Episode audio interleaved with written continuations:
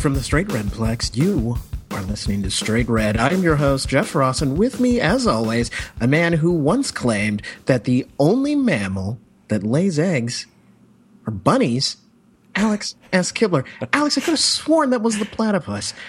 Are you sure about this? I see eggs. You know, it's weird because it happens sort of about the end of March, beginning of April every year. you mean around this time? Yeah. And there's like eggs, but rabbits also. I've never actually seen the egg come out of the rabbit. Is Why what I'm is this your saying. political beliefs? That, that's what I want to know. How am I supposed to prove that rabbits lay eggs? Jeff, they don't actually lay eggs, do they? No. no, of course not. It's okay, good. I'm just making sure. Of course not. That's one of Did the ever tell you the mammal. time? This might seem like a crazy segue. Do you? Did I ever tell you about the time that I yelled at? What's the guy who played um, uh, Ron F. Howard's Murray kids? Abraham played Ron Howard's kids. No, I yelled at Ron Howard's kids. So, you mean like Bryce Dallas Howard? I don't know who that is. Ron Howard, the the redheaded guy who was on Happy Days. Yeah, his one of his daughter's names is Bryce Dallas Howard. Sure, okay, fair. Why would you know that? Anyway, She's um, an actress. We used to sing in college, and we had a gig at this like resort over New Year's and over Easter. And we didn't get paid, but we got paid to stay at this really fancy resort and eat for free and all this of stuff. And they sort of had us do like little odd jobs around the property. And over Easter, one of our jobs was to go out while the kids were all in like Sunday church service and put the eggs out in the yard. We were like the Easter bunnies, if you will. Mm-hmm. And so there's 15 of us, and we're we're putting them everywhere and stuff like that. And we see these kids, these snot nosed kids, like I don't know, 15 or 16 or something, and they're like kicking and throwing these things, and we're like, "Hey, stop!" And they look all timid and like the, and they walk over to Ron Howard, and he's like, "You shouldn't have done it." when was this? Oh, ages ago, like a decade ago now. So one of those kids could have been Bryce Dallas Howard. Yeah, probably. You're pretending you don't know, but who recently co-starred in the movie Jurassic World. if listen, if you are a member of the Howard family and you listen to this show, please tweet at us and just tell me if you remember this event happening. Alex Kibler. I yelled at Ron Howard's the, kids. The Howard children. Yeah. I hope one of them was. Because I don't know all of his kids' names. I just know that one because she is an actress and she's in like big movies. Hmm. Well, I I'm surprised I- you don't know she, she's I think a redhead. I think she had, you know, she looks like Jessica Chastain. They always get the two of them confused. By they, I mean me. are you trying to say that all white people look the same? No, these two actresses look identical. I, gonna look it up right now. What's what are their names? Bryce Dallas Bryce Howard, Dallas Howard, and then also look up the actress Jessica Chastain. Jessica Chastain. They look the same. Um, In fact, you'll even find articles with that as the premise of the article. they are similar looking. Oh, very sim. They could if they walked around claiming they were sisters, people would believe it. That's fair. They are very similar looking. Wow, they're really similar looking. That's what I'm saying. Okay. You've, And they're also, you've like, dodged the racist movies. claims one more week, Jeff. I, I find it odd that I have to. one more week. Not all of us are hillbillies, Alex. That's your claim to fame. Mm-hmm. Speaking of hillbillies, yeah. Wait, what? How does that segue into Red Bulls 4, Houston Dynamo 3? was Jeff, Red Bulls are finally mine? they're finally on the board, man. Can you believe it? uh, I can believe it. I can believe that they're they finally have a win. What was what this I don't game? believe is seven goals in this game. Oh, uh, if you watch any of the backline play, you would believe that there were Well, seven yes, goals in I- this and I watched this game, so I saw the whole thing unravel. as but positive as you are about how amazingly Sasha Klesch and Felipe have started this season, and thank God you have these players if you're the Red Bulls.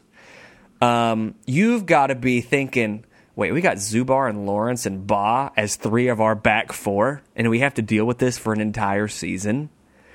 They're going to have an interesting season in Harrison, New Jersey. mainly because you never know what you're going to get out of this back line. Yeah, you had some fun goals. You know, Felipe had two amazing goals. Uh, mm. had that ability to be in the right place at the right time, like he's so famous for. But I mean, how optimistic are you really if you're the New York Red Bulls right now? Well, you're not super optimistic, but what you like that you saw here is that this team had fight in them. Yes, they, they did. were losing at halftime. Yeah. And it looked pretty bad. And they, they lost a couple of players, too. Uh, you mentioned Gideon Baah, you mentioned Ronald Zubar. Both of them were injured mm-hmm. in this game, um, which is not a, not a good no. sign. Not at all. And you're up against a Houston team. And can we just pause a moment and talk about Houston, who's scoring goals for fun? Three goals, uh, yeah. three games, 11 goals. And they should have had more goals, team. too. I mean, they, they, had several golden chances that they missed out on as well. Will Bruin with two in this match. Yeah. They look dangerous, Alex. They really do. Now, a couple of those goals were sort of just, I mean, obvious blunders by the, the Red Bulls backline. But I think Houston they they have a team that could score goals on a lot of other teams this year. Like I, I have a feeling that they're going to be among the top five highest goal scoring teams in MLS. Well, they've certainly started in the right they've place. Started so I'll hot, you hot, that hot. much. But similar to well, quite a few teams that we're going to talk about, uh, defense liabilities both sides mm-hmm. in this match. There's seven goals in this game. That's a lot of goals. Giving Houston giving up four goals. I know it's an away match, but like that's that's a lot. that, that is a lot to give up. And for that matter, New York Red Bulls giving up three at home. Like that's that's a lot of goals to give up. So if I was a New York Red Bulls fan, uh, I do have I do have concerns about defense. I'm not that concerned, and I was earlier, but I'm not that concerned about our offensive capability because I think Houston's a good team and they'll prove to be a good team. And putting four goals on Houston, I think, will prove to be an accomplishment. I don't think this is going to happen a lot this year. I don't think we're going to see this kind of scoreline against Houston. Um, that all looks good, but the giving up three goals, losing two defenders in the match, like that's that's got to be a concern. They clearly psychologically have the fight in them. They turned this around at halftime. I don't know what Jesse Marsch said to them, but he turned the whole thing around. Uh, so that's all looking hopeful. If I'm a Houston fan, I'm upset that we let this one slip away. It looked like we were going to grab three, if not one point away, which would be great considering our poor away form last season. Um, this one you're kind of concerned by. Still, you put up a real fight away, a real fight in New York. That all looks good. Um, I think it was a good match. Gingers may have been the best match of the week. It was very, very entertaining. Of course, I'm biased to the Cali Classico, but it was still a very good match. But Alex, 15,000 in attendance. Yeah. It's, it's, well, and and there there were quite a few disappointing crowds in MLS this past weekend. We'll we'll talk a little bit about that here in a minute. Yeah. But you know, I you might expect me to be very homerish on this, as I am about a lot of things. I want Red Bulls to sell that building out every week. I want both New York teams to have rabid fan bases and to have sellouts every single week, regardless of the competition you know, it wasn't the best weekend to go out and see a soccer game, but it was no it was by, freezing. but it was by no means worse than last year at this time. So I mean, I just I, I hope that that isn't a, a, portent of you know future attendances. I, I I think a bigger question if you're a Red Bulls front office member is or a Red Bulls fan in general is how long can this offense function and scrape and scrap by without basically anything from Bradley Wright Phillips? I, I want to pose that question to you. You know, mm-hmm. you're you're you clearly have great individual talent in a handful of your players, Sacha Kljestan, Mike Grella, Felipe, to name just a few. But Wright Phillips has traditionally been the engine of that offense, uh, especially post Henry. Uh, he sort of paired up with Dax McCarty, working through the middle of, of the pitch. Are they going to be able to score enough goals out of the midfield to basically offset Wright Phillips? Because right now, oh, no, no, no, no, no, no, no. Uh, you you need Bradley Wright Phillips to score goals. Uh, you, you'll have these occasional good performances from other players, but at the end of the day, they need Bradley Wright Phillips to score goals. I'm not as low on, on Bradley Wright Phillips as you sound like you are. Um, I, he's always been a streaky player. That was true last season. That was true before. I think that's true right now. Uh, I think this will turn around, and I think he will have a good season. He doesn't look that bad to me, but yes, the way Red, uh, Bradley Wright Phillips goes, that's the way the New York Red Bulls are going to go. They don't really have another uh, forward scoring threat like him. Long answer to your question. That's my answer to that question. But yeah, that's that's a concern. That's absolutely a concern, and you need to see production soon. We're already match day three, going on match day four. Um, we're not seeing much. We need something. Yeah. One more thing, little mm-hmm. tidbit before we we move on here. Houston only completed 59% of their passes. Unacceptable. You have you have a team that plays, you know, pretty well together and pretty attractive ball. You need better than that out of this team. 100%. Oh, absolutely. I, I mean that that that can't even be argued.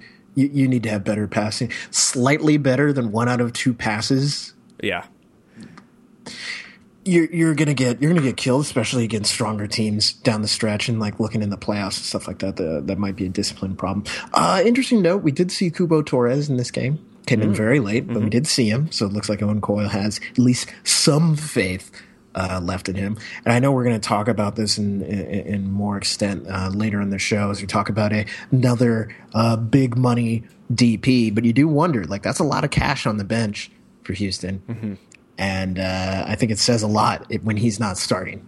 It says a lot, at least, how Owen Coyle feels about him. Then again, I, I wouldn't necessarily put him in. You're scoring goals. Why put You're him? You're playing just fine without him.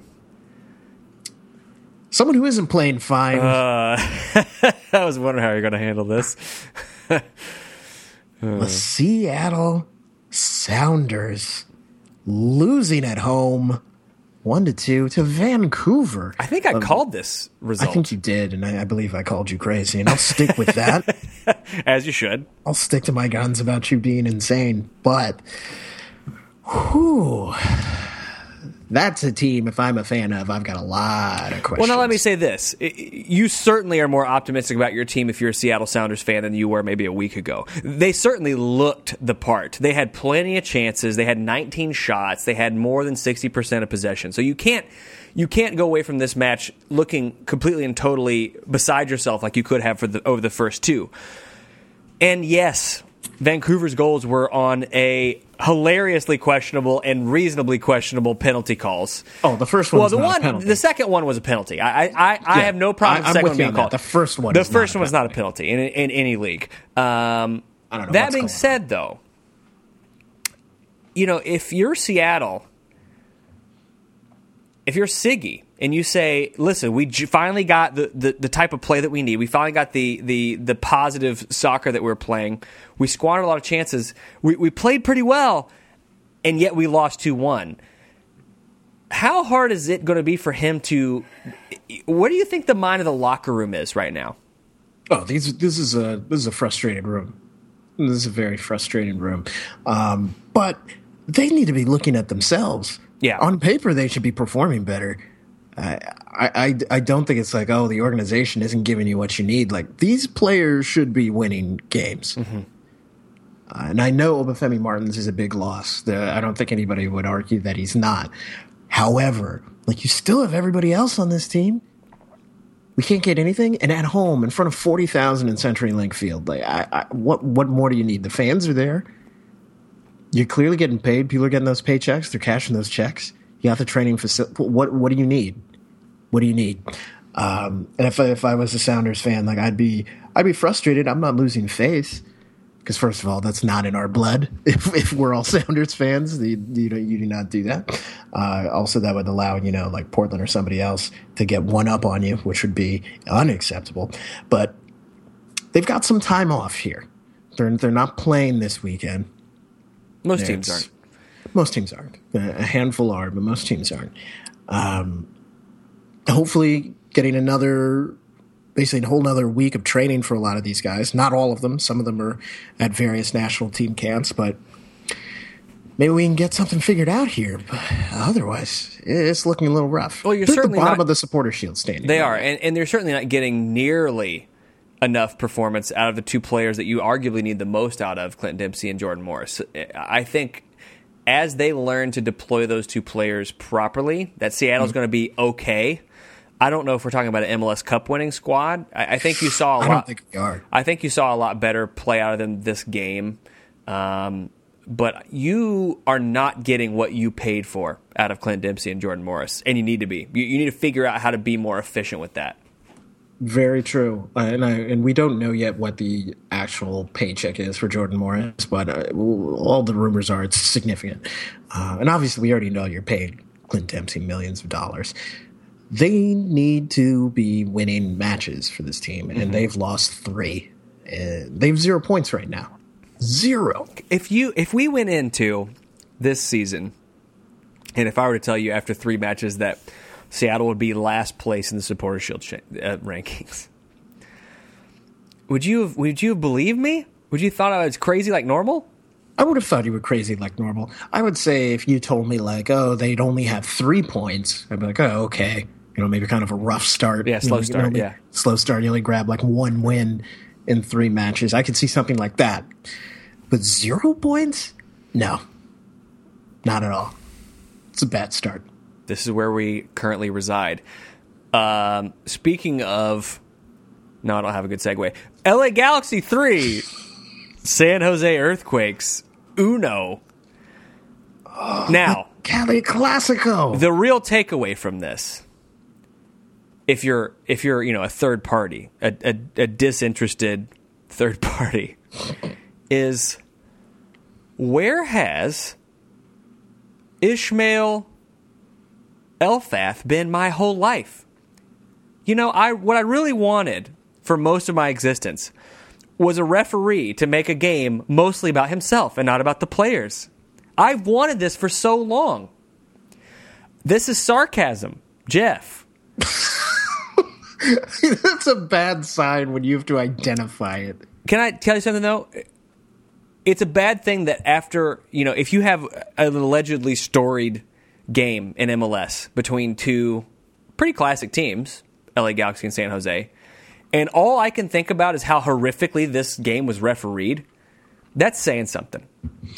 For those gingers who did not watch the game, there were eight cards in this game, including a straight red hashtag now, on brand. Here's the thing. Despite the fact that he got about seven yellow card calls wrong, I actually have no problem with the red card. You knew coming into the season that type of two legged tackle with a scissoring motion coming from beside or behind a player, you knew that the referees were going to be all over that type of challenge. And I think that should have been a red card because I think that stays on point with what you're trying to accomplish in improving the safety of players in this league. But seven yellow cards? There may have been one yellow card worthy foul in that entire seven cards, maybe. They gave Mike Magee a yellow card in the 11th minute for foul accumulation. That happened. Go back and watch it. He's pointing around the different fouls. I don't know if Mike Magee had had a foul yet. There were What 30, is he doing? There were 35 fouls in this game in the official count. Oh my lord. it was I thought the game was very entertaining. It was a great game I to watch. Very very entertained. Um, I did not have the same let's say almost apocalyptic response that you have uh-huh. to the amount of cards and fouls. The Cali Classico is always always ridden with fouls and cards and yeah but so here's my vicious. thing this it's one shouldn't have game. been you know, know, I just, I, I it, it, for me, it, it comes off of seeing a game, and we're not going to go into detail about this game, but NYCFC against Orlando City, where that ref thankfully let almost everything go. Those two teams were allowed to play, and it was a lot of fun to, to see two teams be able to play physically against each other. And this was the polar opposite. I know it's very popular in the, the commentary circles to be like, oh, just let him play, just let him do whatever. It's like, listen, this game has rules, all right, folks? It does. And I know a lot of people are like, oh, let him do whatever. It's like, no, you need some sort of enforcement here. And when you have a match that historically is like this, people are getting the crap beat out of them in this game every year, every meeting of this, whether it's in San Jose or LA, it's always a problem. And it'll be a problem later this season when they go up to San Jose. Like it's always a problem. What I'm saying, as though, hold is, on, not done. As listen, like you have to have some amount of discipline here and say like we're not gonna we're not gonna tolerate this. And I know your position is oh how can you accumulate fouls or whatever. I bet things were happening. Like not everything is right in front of the TV camera right at that moment. We're not on that field, and I'm gonna give them the benefit of the doubt, like knowing how vicious the, these things become, and you want to set some sort of precedent on the field. Like we're not gonna tolerate this. Like you have to play a clean match. And if you're going to have to give out yellow cards, that's the way it is. And by doing that, you do calm players down because they know they're going to get that second yell and they're going to get kicked out of the match. Yeah, think about it. think I about I've thought about it and I vehemently I agree with you you. But here's my here's my point. Here's my point, Jeff. I agree with what you just said. This weekend was also um, the Premier League, sort of some great derbies, including the Tyne Wear derby in in England. My beloved Newcastle United against Sunderland wound up in a draw, a late equalizer from Mitrovic for uh, Newcastle. If it's a derby, I understand that you want to protect the players and have some semblance of of of sort of order amongst a game that could descend into chaos. What I'm saying is Ismail Elfath went about 48 steps past that in what he was doing. He was attempting to make sure that neither team fouled anybody the entire time.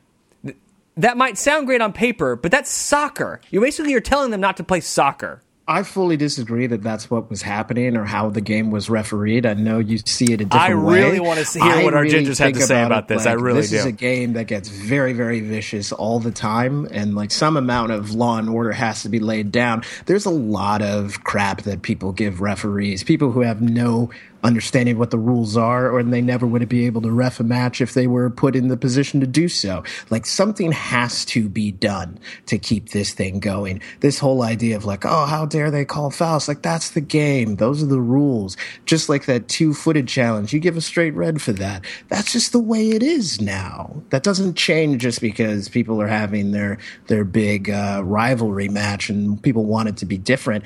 Yeah, fans want to see blood, absolutely. But you as a league don't want this third match of the season. You want these people to survive this thing, and they won't if you leave it to their devices. So I don't have a problem with that. If people don't like it, stop like punching people in the face. Like, don't be like this. Like, don't play this way if you don't want this to be called. If you want there to be no cards, no anything, then play a clean match. This whole argument that people have, like, oh, there weren't any fouls, like, were you on the field or were you just watching on TV? The last time I recall, you, you were watching on TV. You don't know what's happening. You're not there. The referee, this is their job. This is what they're supposed to do. And I disagree that this was making the match about himself because I would argue this particular match was about the players on the field. And LA ultimately played better than San Jose in a significant match. And without the helps of one Steven Gerrard, who was out in the fourth minute because he's made of glass. I want you to know that I'm moving on simply because this show must end at some point, and not because I agree with you. I vehemently disagree with you. If this match were refereed the same as 99% of any other MLS matches, or even slightly more strictly so, I would have no problem. It was not soccer as I know it that I watched from the referee's perspective. But Disagree. It was that being like said, every that being other said, match. that being said, Disagree completely. I think besides the obvious injury to Steven Gerrard and his increasingly questionable position in this starting lineup, I think you're starting to feel a little bit better about yourself if you're the LA Galaxy. Uh, Gyasi Zardes had a great match. Um, you, you are starting to get out of Mike Magee. I guess this is one of those pickups that Bruce Arena does. It's like, yeah, he's Mike, Mike Magee probably washed up a little bit, and all of a sudden, you know, he's he's all over the pitch, man. It, it's exciting to watch LA Galaxy play soccer right now. On the flip side, San Jose, despite the fact that you spent an entire half at even strength, had something like thirty eight percent possession in the first half, even when you're at equal strength. Yes, you have Fatai Alashe. Yes, you have Chris Wondolowski. Yes, you have Quincy Amarikwa. But you're in a position where you need to have some sort of cohesion from the other players on your team, and you're not getting that right now if you're a San Jose Earthquakes fan. I would say this match will prove, or I believe this match will prove to be an outlier for San Jose. I, I don't think this is what their regular matches will look like. I don't know. I don't think it will. I don't think it will. I think also I think the other half of this when they play in San Jose or more likely in Santa Clara, uh, they're going to win that game because LA can't play outside of the StubHub Center. They absolutely can play when they're there. It becomes an issue when they leave. Um, I'm, I'm. If I was a San Jose fan, I wouldn't be too upset. Wouldn't be too upset about it. And you still were able with. I think it ended at like twenty six percent possession, something obscene. How low the the possession was, uh, maybe thirty five. I don't know. It was something awful. You still got a goal. you still got a goal in this match. A classic so have, goal as well. well You know, that's what you right place, for. right time. That's what you pay him for. Also, Innocent made it into this match, which I like seeing. It was uh, fairly late. He didn't make a huge difference, but it is nice to see the man back from injury. LA has only had three losses at the StubHub Center since 2014. That, Just- that statistic, you that. said that statistic to me in the pre-show, and I almost didn't believe it. I thought you misspoke, nah, you can look this up. and I was like, "No, that's got to be wrong. That that can't be right. Not in this league with this much parity." No, they don't lose there. They don't lose there. Of course, when they do lose, it's in the playoffs. But Well, that's quite the time to lose. uh, generally speaking, they do not lose there. Uh, they do get draws there, but they don't lose there. So anytime, if you're if you're a betting person, they're playing at the StubHub Center. Take LA on that one. It's it's quite impressive what they've been able to do over the last couple of years at home. Uh, some other scores from around the league: Gingers, uh, NYCFC nil, Orlando City FC, SC. Pardon me, pardon me, Lions fans. Uh, one. Um, this is one of those matches where it becomes very frustrating as a home crowd. But I also think that you know if if you're an away team, you snatch an early goal. You throw that bus behind the ball and you cling to that goal with dear life, and they did. And, and NYCFC should have had an equalizer, maybe should have had more than one goal, but mission accomplished if you're Orlando City. You come in, you get an early goal. You know, it wasn't. It was probably the least elegant header that you might see in MLS this season from Cyle Larin, but it's Cyle Larin. He scores goals against NYCFC for fun. Uh, great start for the season for the young man, Indeed. and apparently was playing sick, like he had the flu or something. Yeah, that's why he, he came off fairly early. Uh, if you're an NYCFC fan, don't I, I wouldn't get down on yourself. Oh, yeah? If, if if they play as well as they did in this match for the rest of the season, they're going to beat plenty of, of teams. Um, they create a ton of chances. The addition of Federico Bravo next to Andrea Pirlo means that you know that you're going to get some protection for Pirlo, and more importantly, if you go back and you watch the footage of this match, it's clear that Patrick Vieira has told his two forwards, be it Shelton or Taylor or uh, Mendoza, let's use the width of the pitch. When when NYCFC has the ball in their own half, you'll see one forward literally on the touch line on the left side, and the other forward literally on the touch line on the other side to provide width for the team. I think you're going to see a lot more out of Pirlo this season than you ever did last season, and he will all of a sudden become a very valuable pickup for this team. The question is, can the players around him finish? Very good question, and I know it's far too early in this season to point these things out, but last year NYCFC had more points at this point. All right, moving on. And then we had a 15 game losing streak. Uh, yeah. But you have five points right now. Chicago nil, Columbus Crew SC nil. The man, the Crew look just directionless right now to me. I was disappointed because they wore their black shirts, and I had a theory that that would be all they would need to win. Right. Instead, they walked out with a draw. They still got a point, but I think Chicago's bad, and you should be able to beat them in Chicago. You should be able to beat Chicago playing anywhere. Yeah. yeah. Um, you, you play them; it doesn't matter. you know, all hope is not lost. Training ground. But you're at a point now where you're starting to be like, oh, maybe I should actually be worried about this. FC Dallas 2, Montreal Impact nil. Dallas continuing a strong start to the season. Montreal finally hit a little bit of a stumbling block. Of course, going down to Frisco is never easy. Never easy. Obviously, DC, uh, FC Dallas uh, came off of that bitter Texas loss to Houston and came back with a win, which they've done uh, last year as well, coming off of bad losses, immediately followed by wins. Uh, Drogba did play in this match for Montreal. Didn't matter, but he did play in the second half. Uh, hat tip to FC Dallas. I think they're a very good team. They'll continue to be a good team. I still think Montreal's a good team, and this was an off game. I mean, FC Dallas seemingly creates shots and chances for fun. It's just sort of like what they do. It's not even really difficult for them. you know, if you're if you're an away team going into there, your job has got to be you got to try to block everything, have defenders flying towards the ball. Um, you didn't see enough of that from Montreal, and it cost them. Um, other scores from around the league, Gingers. Portland Timbers 2, Real Salt Lake 2. Interesting match from a lot of perspectives. Yeah, very interesting match. Uh, RSL was down a man For a from ton. the thirty, like the thirty-first minute Yeah. onward. Yeah. Uh, so hat tip to them for hanging. They got one of their goals as ten men. Mm-hmm. Uh, they did that fairly late in the match, and I, I do have to give some credit to Portland for not losing because for a very long time they were down two 0 Yeah, they were. uh, First of all, they were they weren't down one man; they were down two by the end of this match. It was Yeah, eleven on nine by the- by the end of the match. Um, Yura Movsisyan reopening his account with RSL. That's always good to see. Um, you know, you still, despite the fact that Portland are M- defending MLS Cup champions, I still get the sense that you got to kind of wonder where are these goals going to come from. They keep teams off the board a lot, but they didn't score a ton of goals last year, and they're not scoring a ton of goals this year. In a high scoring league, Fanendo Adi is still scoring goals for them. he is. I just, I, you wonder if in this high scoring league that we exist in, can he carry this team on his goal scoring sense? It's going to be interesting to see. Uh, see. Other scores Philadelphia, three. New England Revolution, nil.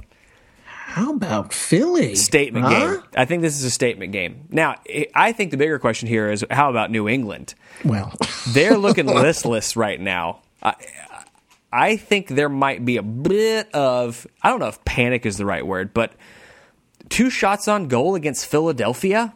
Just, just think about that. Yeah, you had a red card early on in the match. You Yeah, didn't look particularly threatening before the red card. You know what I mean? Yeah, like exactly. Like that was at the 36th minute. Yeah. that they had that red card. They should have looked a bit better than they did. Uh, Philly, three goals at home. That's what you want to see if you're a Philadelphia fan. I think. Well, keep in mind this is one of these teams, Gingers, that basically sold their whole roster and replaced it. Yeah. these are all they got rid of everybody. Um, I think we're starting to see the. It's early, but we're starting to see what Earnie Stewart in the GM position can do in Major League Soccer. Uh, I'm, I'm not. I'm not willing to call it a success yet. It's very, very early, but uh, we're seeing some interesting things out of Philly. Congratulations to them on that. Uh, and that was their home opener. Correct me if I'm wrong. I believe so. Uh, that three 0 victory at home. SKC one, Toronto FC nil. SKC continuing to grind out results. Um, I, it's going to be tough to go to Kansas City and beat SKC this season. I, I think the the beginning of the season has taught us that at least. I also think that Toronto. I can't put my finger on Toronto. Um, I still think that they're really more of a collection of individual talents and less, uh, you know, a cohesive team. You know, when you have a game like this where Giovinco is fairly quiet, where's the offense going to come from? Michael Bradley had a good match, but someone else has to have a good match. You know, Well, I get the sense with Toronto if they're going to win a game, it's really just like okay, of the three of the big three, if two of them have a good match, they win the game. If w- only one of them does or none of them does, they lose. You know, it's Well, really about those three players. They're they're they're not alone in that respect, and they do Sure. need Jozy Altidore back to uh, full fitness, which he was not in this game. But I still uh, I, I rate Toronto higher than than I think some do. But Sporting Kansas City is just a great team. Yeah, This is their best start in like four or five seasons. So You've had a better start out of Graham Zusi than I think even some of the most diehard sporting Kansas City fans would have had uh, sort of dreams about. Uh, Brad Davis coming in off the bench with a goal. Um, that's going to wind up being a pretty big signing, I think, for them. I I haven't gotten used to seeing Brad Davis. No, it's weird, man. In a, in a sporting shirt, it's it looks so strange to me.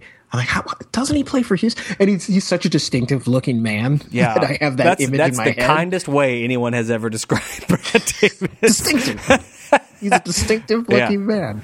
But that's his goal. That one goal is a Brad Davis goal. Yes, there was almost certainly a foul there that was not called, but I mean, whatever. That happens in every match. Uh, he looked good, and like you said, Sporting Kansas City, they're they're grinding these wins out. Three straight wins, nine points, top of the table. It's a good way to start your uh, start your year going into the very brief international break. Mm-hmm. And lastly, DC United won. Colorado Rapids won. I saved this game to last. My God. We'll get to it here in a few minutes. Um, you know, did you watch D- this? Like no, live? I did not watch this match live. I did not. I did. And it was so bad. It was such a bad game. It was so boring. It was so boring, Alex. It was almost as bad as uh, the draw for the Copa America. It was just, uh, it was like watching paint dry. You know, it's it, what's amazing to me is I, I think there was a lot of talk going into the season about you know Colorado could make some some noise this year and, and, get some decent results. I don't think even the biggest Colorado Rapids fans would have thought that Marco Pappa would have made such a big impact this early on in that season.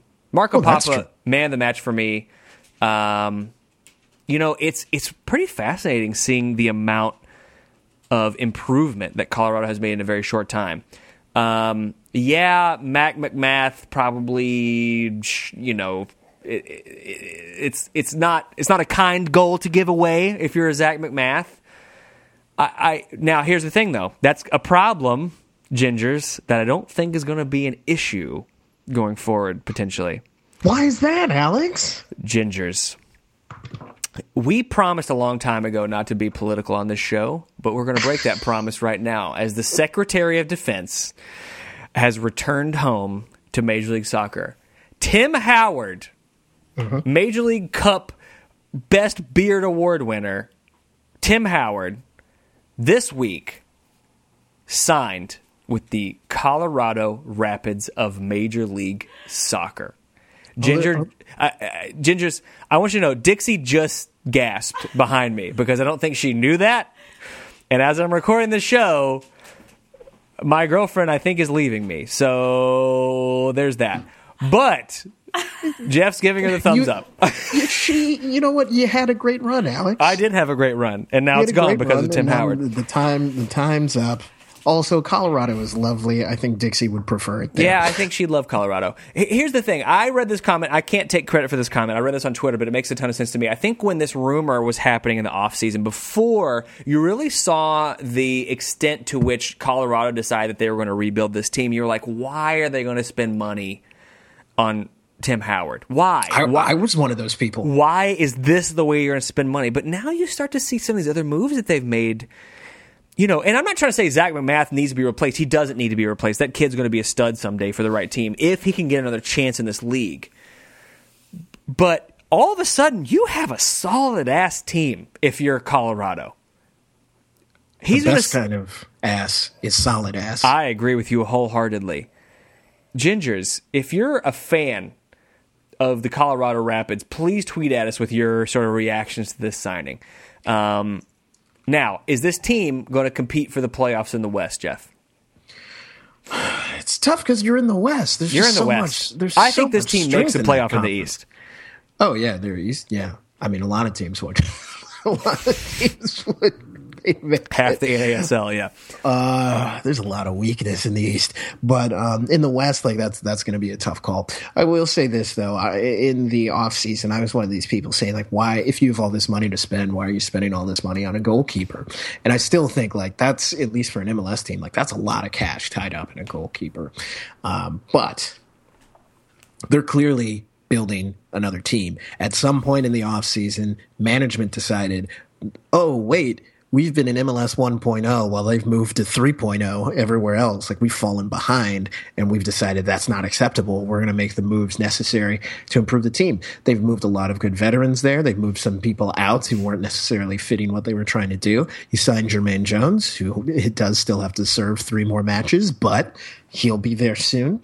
You've got uh, Tim Howard. My understanding is he's coming in July, but you've got Tim Howard coming in, uh, who has every credential you could want for a goal. Mm-hmm. He's he's their Kasey Keller. He's like when Kasey Keller came in for the Seattle Sounders uh, when that team was starting up. Like, oh wow, like this is now we have something to build around. Like we we have some real veteran talent. I think it's good having that in the back. Um, Zac MacMath, if I'm his agent, I've got a lot of questions. I've got a lot of questions about what's what's our future look like here in Colorado. Well, he doesn't there- have a future in Colorado. I, I think there's, well, there's you you would have to decide if you're Zac MacMath, like you're 24, I believe. Someone online, I'm sure, can double check that. But you're a young man. You have to decide: Do I want to be Tim Howard's backup for however many years left that he has? Um, but playing in MLS, he could have a lot. he could be playing into his 40s if he stays healthy enough. Um, like, do you want to be Tim Howard's backup, or do you want to make the most of this that you can up to July and see if you, your services are needed elsewhere? I, I think he would probably play more towards that. Like, let's have a good first half of the season because some team, some MLS team, is going to realize their goalkeeping situation is crap. well, yeah, you're going to have teams inquiring about Zac MacMath come They, summer they probably have transfer. phone calls right now. They're Frank. already happening. Yes, you know, there's there's rumblings in a few teams about potential sort of goalkeeping upheavals, and I think especially for some of these teams that don't have a clear number two, who's obviously the guy in line. You know, I, frankly, NYCFC sort of comes to mind. Um, there's going to be a lot of interest in a guy like Zac MacMath. So it's going to be interesting. But I, I I think that Colorado could make some noise um, in the West. I do want to emphasize this though. If you're Pablo Mastroeni, you got to win now. This is your chance, bro. Like you, Like this is it because Yep. clearly management has decided that we're, we're trying to be an elite team in this league. And if that's the case, yeah, I mean, I know that they got Jermaine Jones at sort of a bargain basement price for Jermaine Jones, but for Colorado, he's an expensive player. Mm-hmm. They did not get Tim Howard at bargain basement. They're paying Tim no Howard millions. Yeah. Um, and I I think they're going to spend big elsewhere uh, as as time goes on. If management's doing that, like you've got to win, you have to win. And if they don't win, like if they don't make the playoffs this year, they're getting a new manager. As sad as that is, it's probably true. I mean, after what he's had two seasons that were really really bad, are you going to keep him if if you give him If all of a sudden you right spin players? him, yeah, you give him the tools, and now he still can't he's win. still losing. Yeah. and you're not going to walk around with a team. You have Tim Howard on it, and we're not winning matches. No, no, thank you. Yeah, after you They'll get some- bet the farm on this, they're going to get some wins somewhere. Um, let's move on to our national teams. Hooray! Yay. I love our national teams. America. I love this country. Which one do you want to start with? There are some very important matches coming up this week on two fronts. Gingers.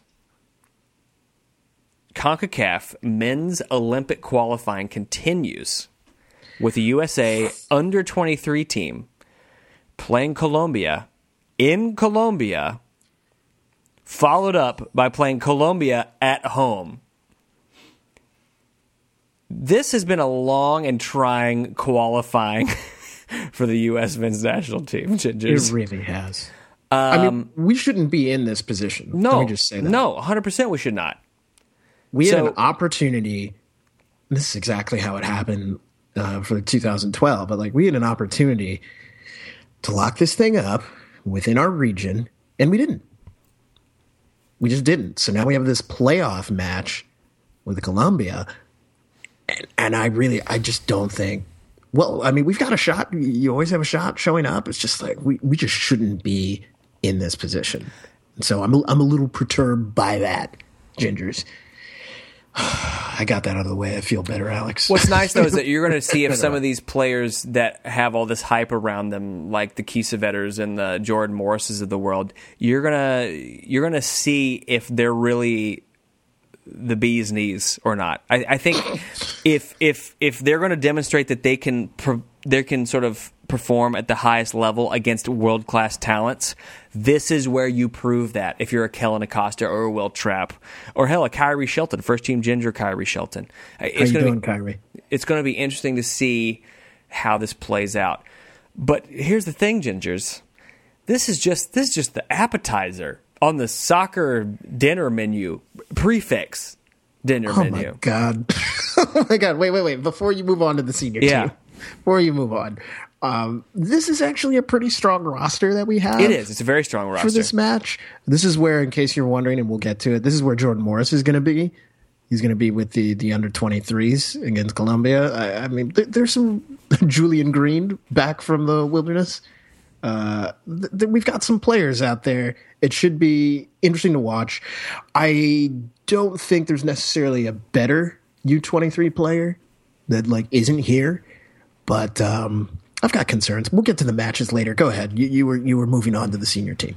I I was this this is the entree, the main course, if you will, of the. God, you love food. I'd love to eat. Um, we begin a home and away series against Guatemala in a World Cup qualifier, and we have the chance to fully qualify for the Hex next year in these two matches. We don't bring the, I guess, the A of most A squads, but it's pretty close. If you were to pull up the, the, the roster for these matches, you're going to see a lot of names that you recognize. Uh, Geoff Cameron's on this team. DeAndre Yedlin's on this team. Your midfield is stacked. Beckerman, Bradley, Diskerud, Bedoya, Fabian Johnson, Darlington Nagbe, Lee Nguyen.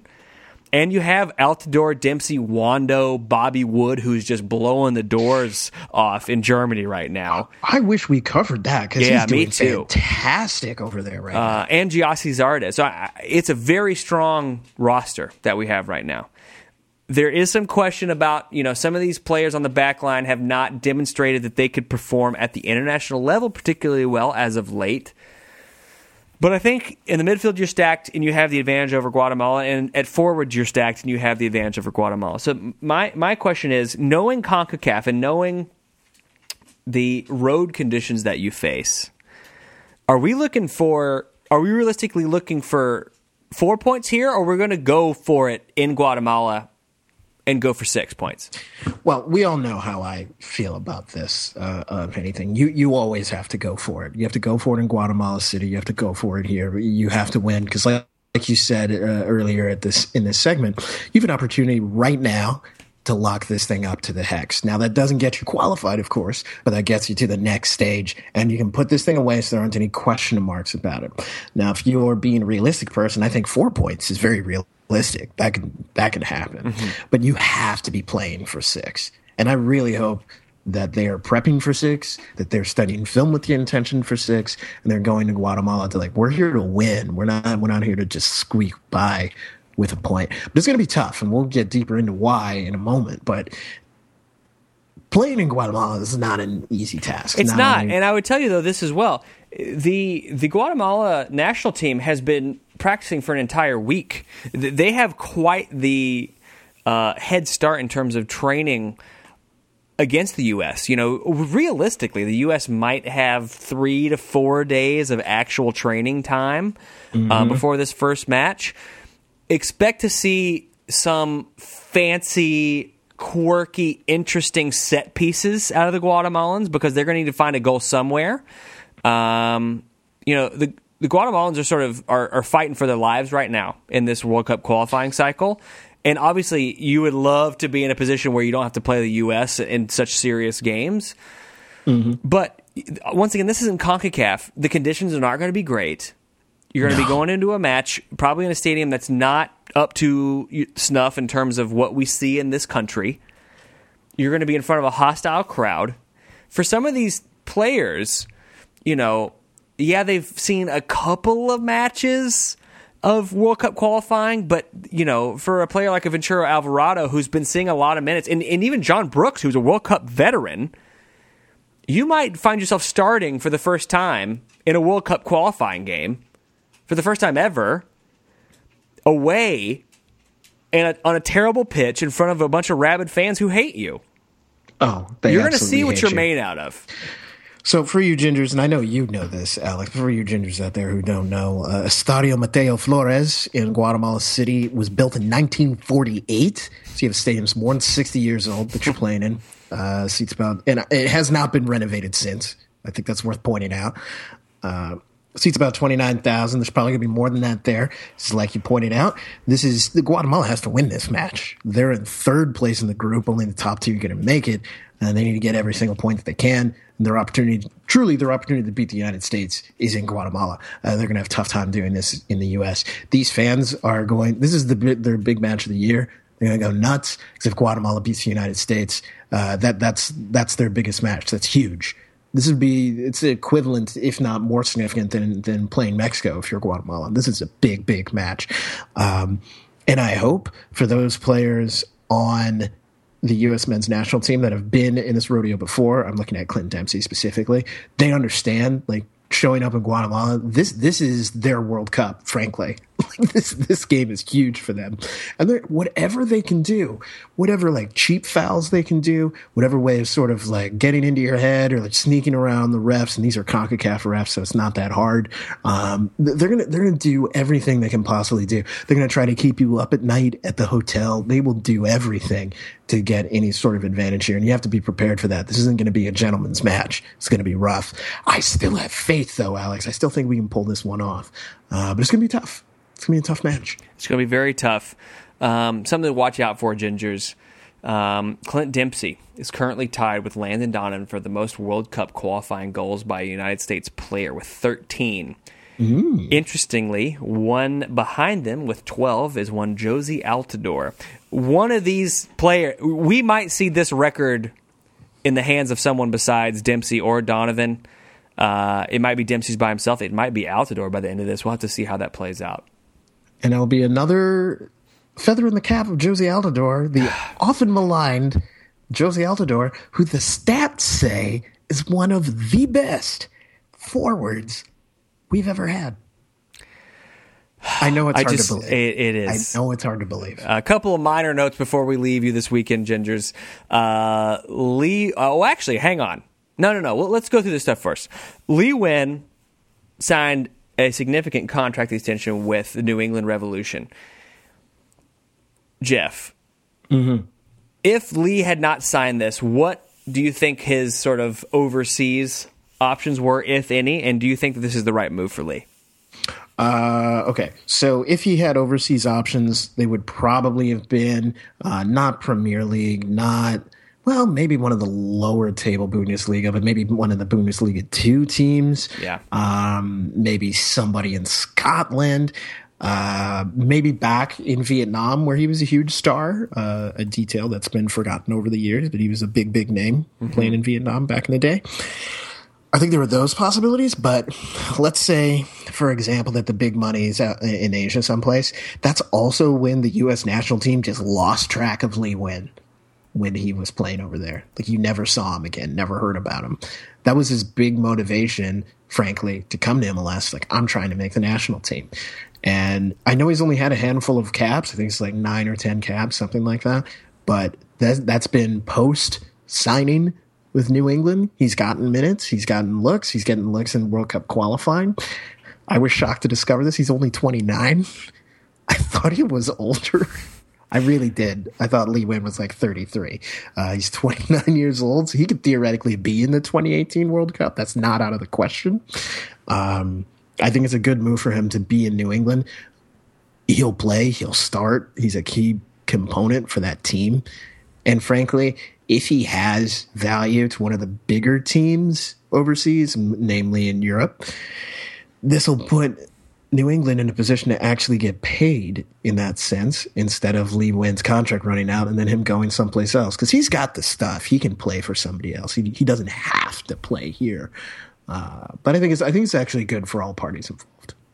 I, I agree with you. For everybody. One more note before we leave you, Gingers. I just wanted to say a big hearty congratulations to one Perry Kitchen making his first start for Heart of Midlothian in the Scottish Premiership. Congratulations to Perry Kitchen on this where accomplishment. Do you, where, where, do you watch those? I know you follow it. What channel is it? I think it's on Fox Sports 2, if I'm remembering correctly. Is that right? I don't. I haven't watched much this year. I'm I, my Scottish Premiership viewership mm-hmm. is really is petering off a little bit, and it's bothering me. Oh my me. goodness! Uh, Heart, before... Hearts were upset away at St. Johnstone excuse me, at home against St. Johnstone. Here it is. three 0 which is a terrible result. You know, certainly Johnstone is is in uh, is in fourth place, just behind Hearts. Um, you know, it's really it's a two it's a two team race for the top of the league between Celtic and Aberdeen. You know, we're all we're all playing for for third place right now. Hearts is still holding that position, but you know, looking tenuous at the moment. I, I'm just glad it looks like Rangers may be up next season. Uh, it's been a long time. It's about time. And it's about time. Uh, before we move on to other segments, there are some MLS games coming up this weekend. There are gingers. There are There are. three, as a matter of fact, all on Saturday, Saturday afternoon, from the friendly confines of Yankee Stadium. NYCFC play host to the New England Revolution. That's at 3 p.m. You gonna be there? I'll be there. Um, I don't know. It's tough. Both teams coming off a loss. I think NYCFC were more impressive in the loss than the New England Revolution were. Um, at some point, New England has to turn the ship around. Is it right now? I'm not sure. I'm going to take a draw. I'm going to say 1 1 NYCFC, New England. I'm gonna take an Alex Kibler style one 0 victory All for. NYCFC. Uh, I, I just don't think New England's quite there yet. yeah, you're I don't probably think right. they are. You're probably right. DC United play host to FC Dallas at 5:30 p.m. on ABC 7 this weekend, Saturday. I, I have to take a Dallas away win. Yeah, I here. think I'm going to too. I'm gonna give. I'm only gonna give DC one goal. I'm giving Dallas two. I don't see that DC United lineup being able to keep up with the athleticism of FC Dallas. Could DC United snatch a, a goal or two on a set piece? Of course they could. They're DC United, but well, And they're at RFK. I don't you think know. you bet on that. Um, I'm also going to say 2 1 away for Dallas. Uh, and then in the nightcap, Gingers, Vancouver at home against the Houston Dynamo at 10 p.m. Eastern, Root Sports Southwest.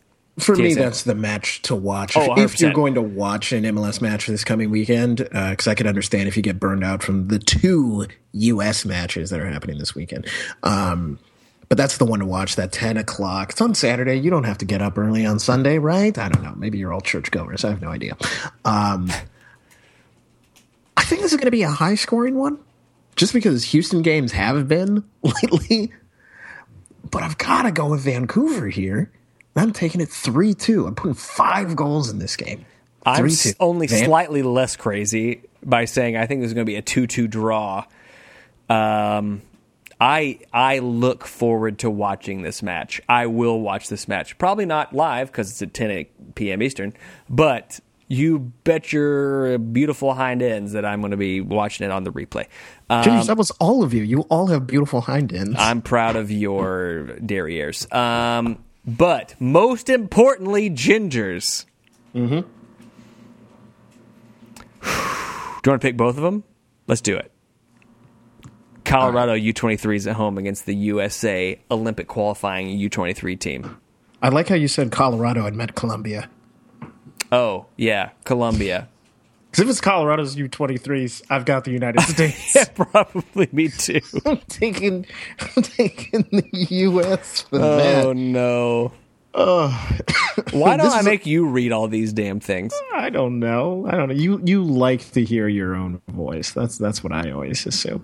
Uh, this one's on Fox Sports One, so it should be an easy find for you, Gingers. And this will be surprise to nobody. But of course, I'm taking the United States of America to win here, and I'll tell you why. Freedom, first of all. Liberty 2nd Uh, but more realistically, uh, I think the the Colombian youth team is not as strong as some people are giving them credit for. Case in point, they are also fighting for their lives here. They didn't qualify. and I think that's very important to keep in mind. And I have a lot of faith with the U23s that we've put together here. Uh, I think we're going to, it's not going to be pretty. I think it's going to be like 1 0. I don't think it's going to be great, but I think we're going to squeak by with a win. I'm also going to take a 1 0 away win for our U23s. But more importantly, Gingers, World Cup qualification is back. Guatemala at home against the U.S. men's national team. beIN Sports, NBC Universo. What is that, by the way? It's like Spanish NBC. I don't think I have that. I don't. I know I don't have it. Like, is that a channel? Is that a website? I don't know what that is. I think no idea. It's probably both. Yep, going with freedom again. I've got the United States winning this. All right, but also small. I'm going to go with 2 1. Guatemala, nil. Estados Unidos, dos. You're going dos a cero, but away? Yeah, we're gonna do, we're gonna have two of them in the span We're of gonna- four we're- we're days.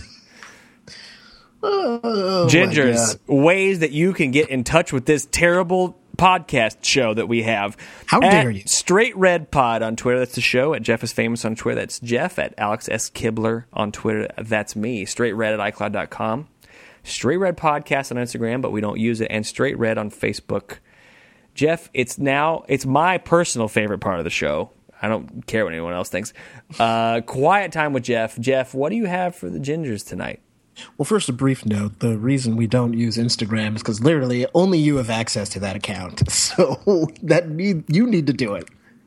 That's your problem. No. But yeah, it is. Yeah, I it's know. your problem. It's you need true. to fix that.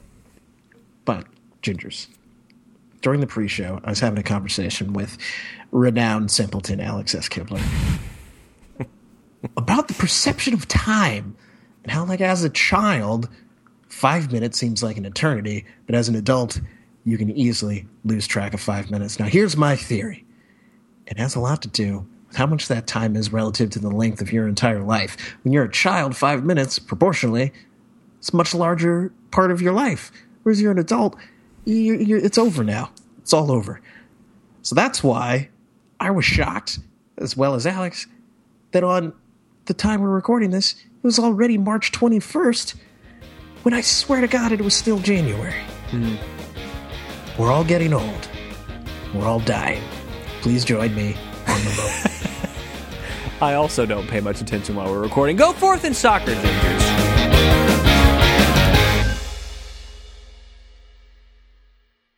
You're not going to join me on my moon colony? You know, I would totally go to a moon colony. Right? Bring Dixie. Do you think she would go? No, absolutely not. If you ask Dixie if she would move with you to a moon colony, Dixie, she'll say no. would you move to a moon colony With you. with me, ostensibly? And I think Jeff will be there. If Jeff will be there, I'll go. What? That's the correct answer.